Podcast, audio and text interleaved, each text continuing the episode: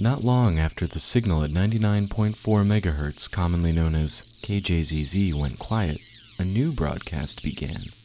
This one was different, and yet the same, and the scientists gathered around their equipment to the confused homeowner wondering when this Mrs. McClaven show would end and the new jockstrap song would come on. Everyone knew something had changed. This is what they heard.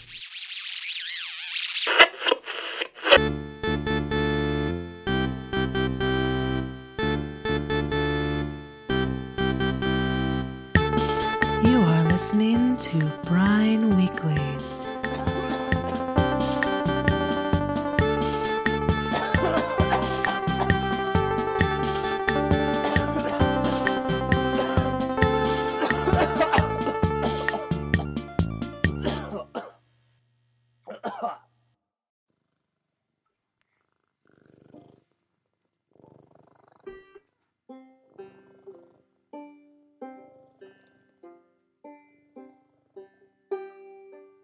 It's dark in the bus, though we're right next to the yellow, greasy lights of the depot.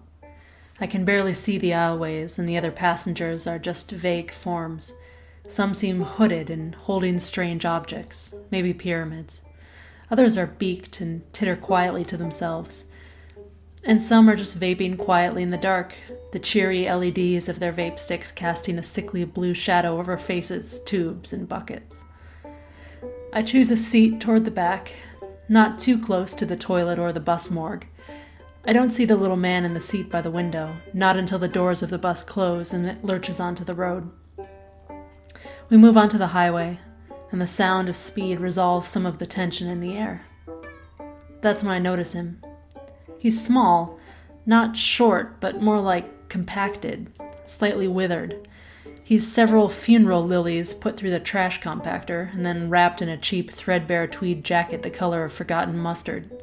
His features seem sharp in the hazy, vapy dark, and even out here on the highway, far from the comfort of street lamps, his eyes seem to sparkle. He's staring at me. What the fuck do you want? I say. His eyes widen, the same way they would if he were a starving man and I've just shown him a lot of ham. He swings his head away from me and then back a few times like a confused snake. His mouth must have been sealed up for some time, and it opens with a sound like wet paper tearing. I want ham. A lot of ham. He says.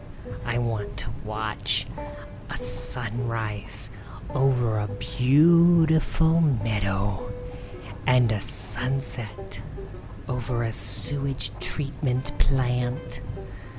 I want a thousand paper cranes to be released in a river in remembrance of me.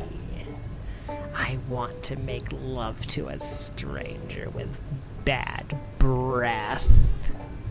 I want to know every astronaut's height, weight, and eye color. I want cucumber sandwich with iron pyrite shavings. He goes on, telling me what he wants. He wants mountains. He wants moons. He wants small men with bad haircuts to serve him cold, brown, bitter drinks without making eye contact.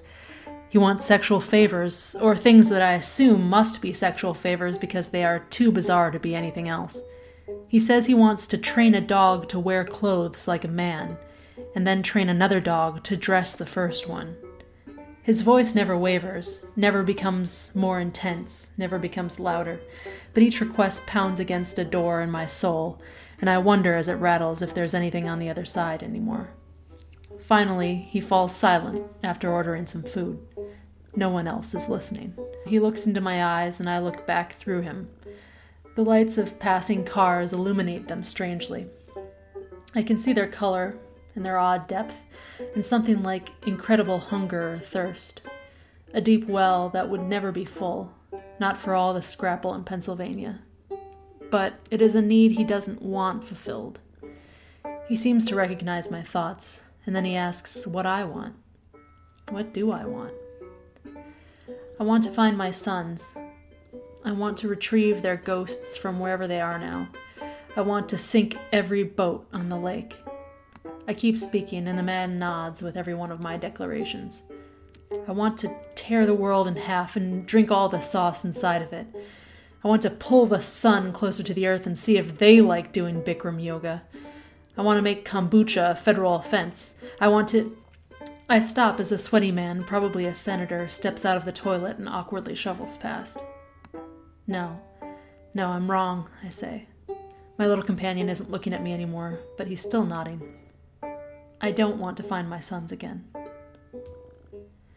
At some point, I'm lulled to sleep by the darkness and the rhythm of the road.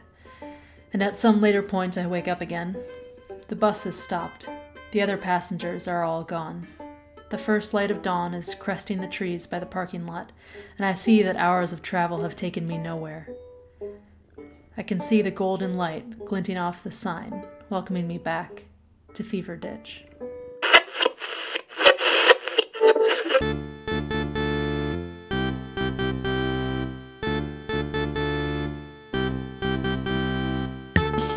This episode of Brian Weekly was written and performed by Max Thirsty City Eddie and Kathy Minimum Distance Fisher with Michael Scrapple Snapple Arthur.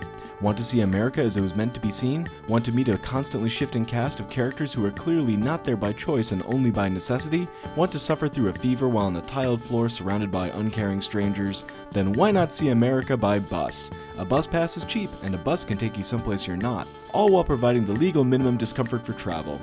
The TSA wants to look into your luggage and see your secrets, but everyone's a stranger on the bus. For more travel advice like this, be sure to rate us on iTunes and follow us on Twitter at Brian Weekly.